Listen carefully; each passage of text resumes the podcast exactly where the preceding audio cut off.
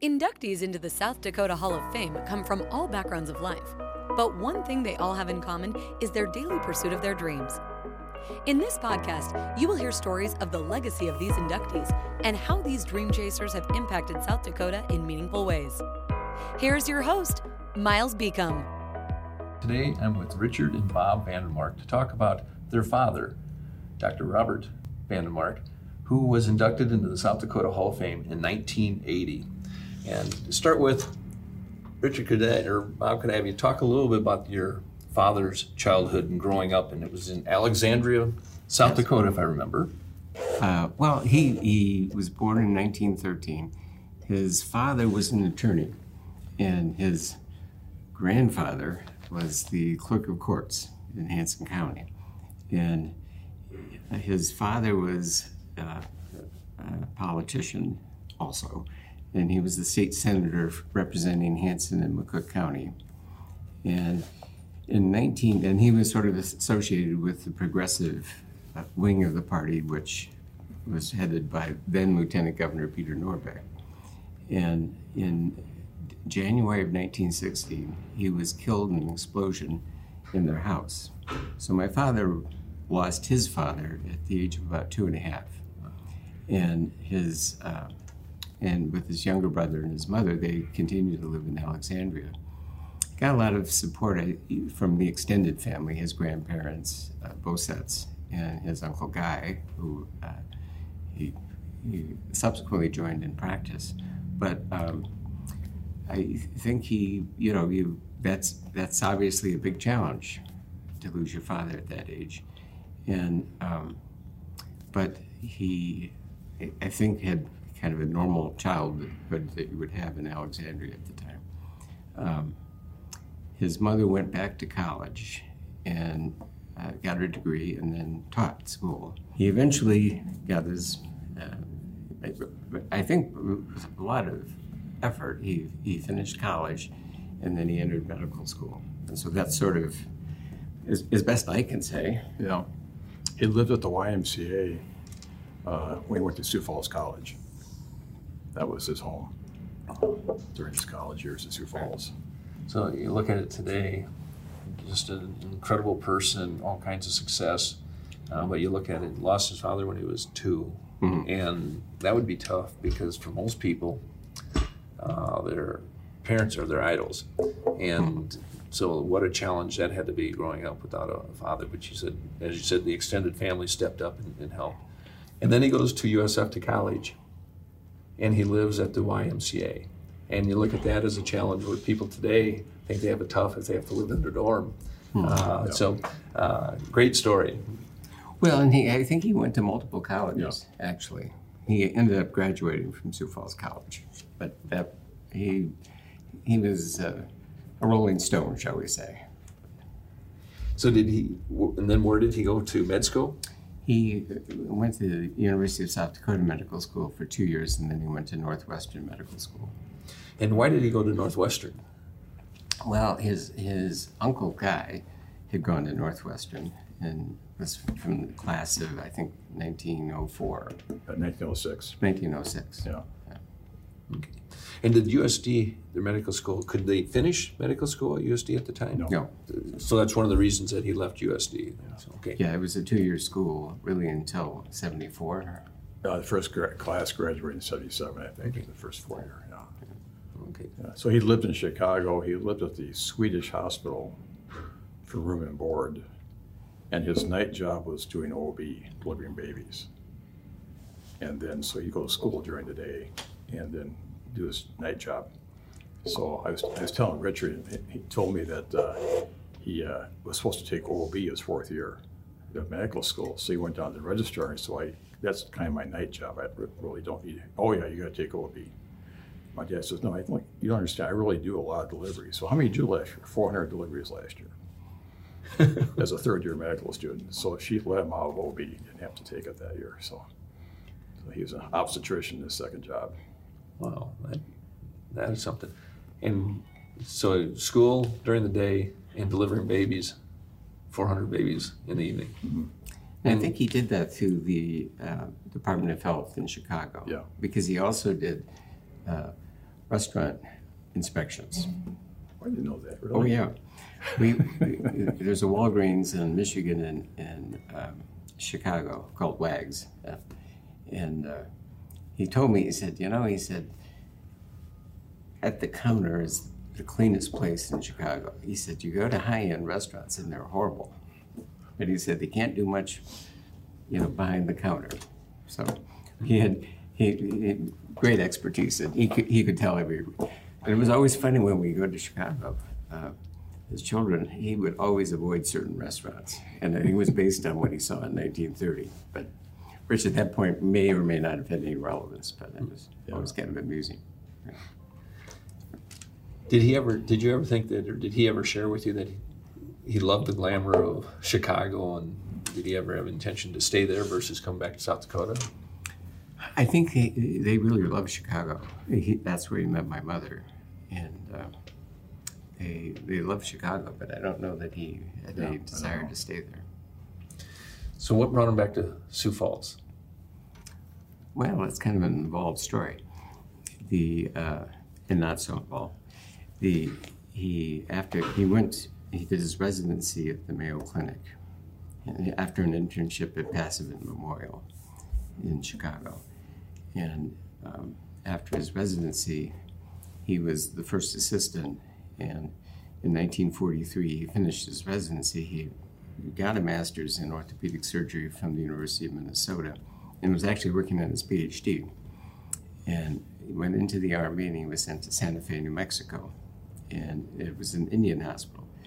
And pretty much all the first assistants of some pretty prestigious programs were all there, and they had absolutely no idea why they were at this Indian hospital. But the Native Americans got a great deal of top rate medical services. And um, and ultimately they they discovered they were they were there in conjunction with Los Alamos, but they had no idea. And after one year, he was uh, he was transferred. They all moved out, and their their people behind them in their various programs came in and substituted for them. And he uh, was put in charge of a 360 bed unit in Arkansas, Little Rock, Arkansas. And he did that until the end of the war. then at the end of the war, he was planning to join his uncle, Guy, and his brother Walter, uh, subsequently in Sioux Falls in practice. The problem is he had never had basic training, and the Army would not discharge him until he had finished basic training. So he did Which all the work with the army, but he didn't have his basic Yeah, training, so he took hit that on the back end. Yeah. So after some, there, there was a whole set of letters about all this. Uh, eventually, they gave him a week of basic training, and then he he joined his, his Yeah, it was quite, like lawyers from Chan Gurney and. Oh yeah, he, Yeah, it he was, they were pulling the all the entire, strings. the entire congressional delegation. He wrote uh, letters to help. So- Yeah, but he did have to do a week of something. We're not we're not quite sure like what. map reading and something Yes, he had learned map reading. That's right. Well, that's, that's impressive though, because he had a couple challenges out there of requirements that were out there, both in Chicago, uh, and he was able to convince him that he didn't need to uh, learn about delivering babies since he delivered 400 in the past year, and then here basic training, saying, "Hey, I need to write to some people because I'm done." Why, why put you through basic training at the end? But he put in one week, but that was a huge cut Well, from apparently. we're, not, we're not quite sure. That's what, that, that was the story. That's the story. Okay. We, did, we didn't argue with it. And then when he came back to Sioux Falls, and he partnered with your uncle, or excuse his uncle. Yeah. Yes. Uh, Uncle Guy, who started, I think, in 1907, and he started general practice, and then uh, he joined the Army in World War One. Guy did, and he liked orthopedics, but there really wasn't a specialty of orthopedics per se. So he, they gave him a choice. Of, the story goes, gave him a choice of being a GMO, a surgeon, or an orthopedic surgeon. So he put down orthopedics as his third choice, because he thought that's what they'd probably give him, and that's what he got. So World War One sort of was the beginning of orthopedics, as we know it now. All the experience they got. So And he still had a general, and which was not uncommon, he still had a general practice until the, really the 1930s. And that's really when he started specializing exclusively in orthopedics. But that was not uncommon. And World War One had an enormous impact on the medical profession in terms of the Yeah. development of specialties, which I don't think people fully understand. Yeah. I've taken care of a few uh, patients he delivered, which is kind of interesting. That is. Yeah. And they have some interesting stories about Guy. So we'll leave it at Well, that's that. another story. That'd be another time. So he came back and partnered with his uncle. And can you share a little bit about how that changed in time? Because when he came back, was he at the specialty hospital, children's? No, I, no. The um, uh, at that time um, they had the Sioux Falls Clinic, which was built. Uh, it stood at uh, 11th in Minnesota on the southwest corner, and it was built in 1921. And he, Guy was one of the founders of that. Uh, uh, and that, that's where the, the locus of their practice was. But Guy had started um, children's clinics in conjunction with the Department of Health and and um, the Elks Clubs, where they would go out in the country to deal at that time primarily various episodes of various waves of polio epidemics primarily, and um, and so my father got involved with that very early. I think he became, uh, he started teaching at the University of South Dakota Medical School at that time, 46. 1947. Yeah. 47, yeah. And um, I don't know when did he become editor of the, of the South Dakota Journal of Medicine. yeah. He did that for probably 25 years, I think. Yeah, so that was maybe a bit later. But he, he got very involved in that. And starting the, uh, what was then called the Crippled Children's School and Hospital, really came out of the, uh, the ward for polio victims primarily at Sioux Valley Hospital. And I would, that probably started in the early 40s. And they had an entire ward devoted to that a lot of iron lungs and things like that that were used. And uh, Irene Fisher Kuhn, who was um, Uncle Guy's nurse, really took charge of that. Uh, and she was the one who started bringing in, because these kids were often there for months, um, she brought in teachers, uh, volunteer teachers. And it really was, at at that time, of course, it, reflects the agrarian uh, uh, time. I mean, it was predominantly agrarian farm families. And uh, he got, uh, that's really where the idea of, of a school and hospital really started. And so he was very involved. My father was very involved in that process, you know, fundraising, uh, really designing the programs there. And that didn't, I think that was uh, finished in 1952. Does that sound 50 about right? yeah. And, and my father became medical director of, of that hospital. And he was medical director for many years of that. So, And you, you look back and you just look at that uh, drive that your father had to bring that in, the fundraising. I mean, that's not an easy task to do, well, there were a lot of people doing this. I mean, he was just one of many people. but still an incredible accomplishment. Something that was really needed Yeah. uh, for those young young kids. Absolutely. Absolutely. And then Bob, you started working with your father. I started, I came back in 1982. So we, uh, and then he was teaching at the medical school. He started in 47, and then he told me in 1984 it was my turn. So I've been teaching at the medical school since then. In fact, I have a lecture on Friday I have to go down and give, but uh, he goes a couple of times a year to give the talk and teach the medical students. It's a great place. Yeah. We continue to see a lot of changes with the medical school down at uh, USD, Yeah. and now with the new one that's out there, it's not probably what 15 years old, Mhm. uh, and he probably never had a chance to see that then. Nope.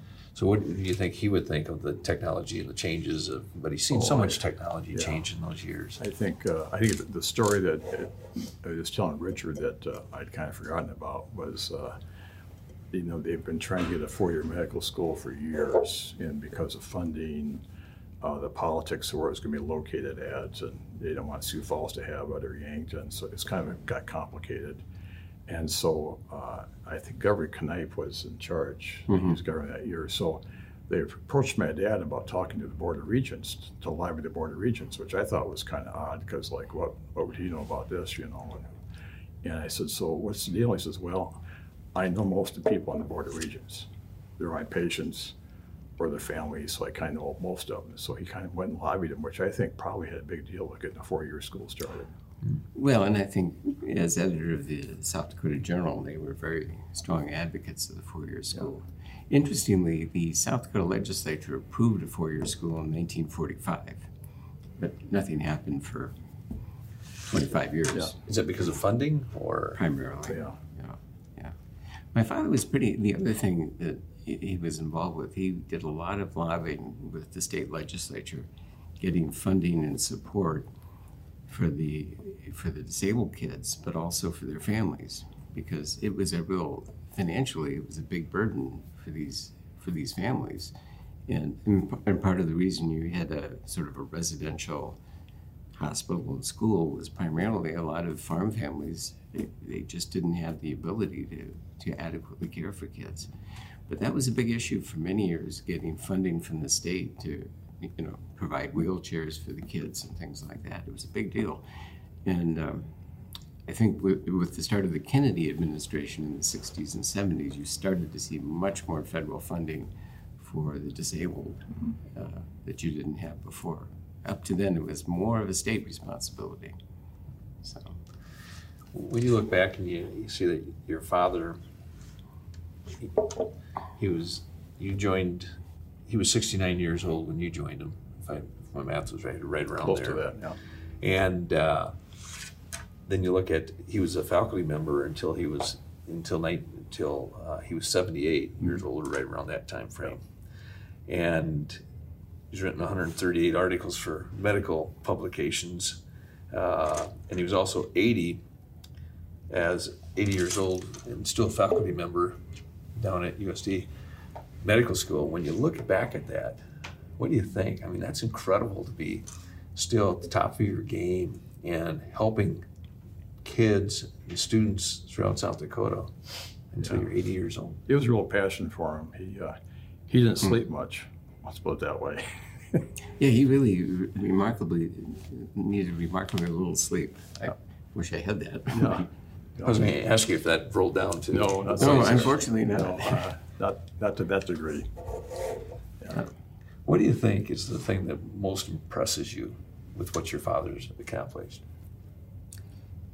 Go ahead. I think uh, I think the, the I think the biggest legacy is what he's done for the medical school and medical care in South Dakota.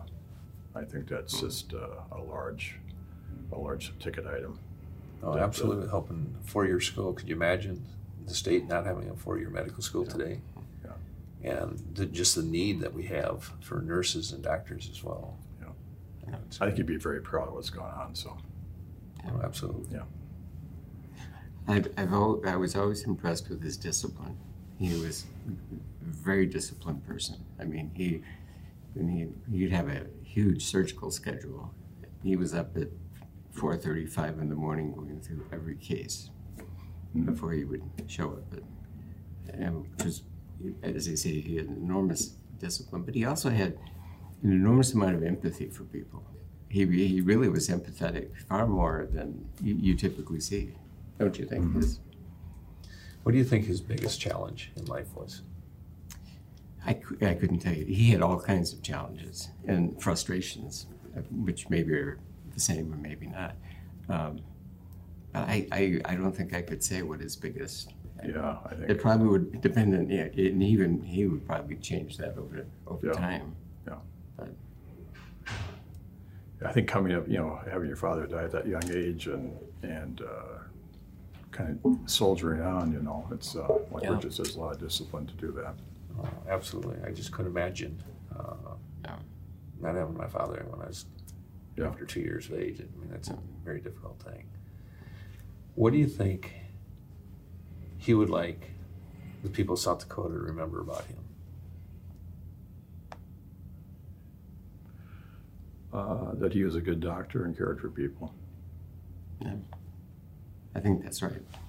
I, th- I just think it's amazing you know, all the work that he put in uh, for the med school, uh, Children's Care Hospital, uh, just being involved with the medical uh, school as well and the faculty, uh, the editor. Uh, those are all time consuming things where Yeah. you know you could have done a lot of other things during that period of time and he knew that needed to be done and he stepped forward and i just think it's a, just an amazing trait Yeah. When we found this out after uh, he had died, a floor nurse in, in orthopedics they told, told this to my mother.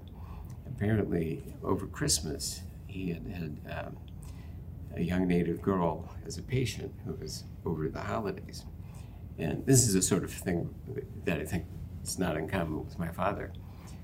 On Christmas Eve, he went out and bought a doll and brought it into a room and just left it there and took off. And the nurse had seen this and was like, well, this is interesting.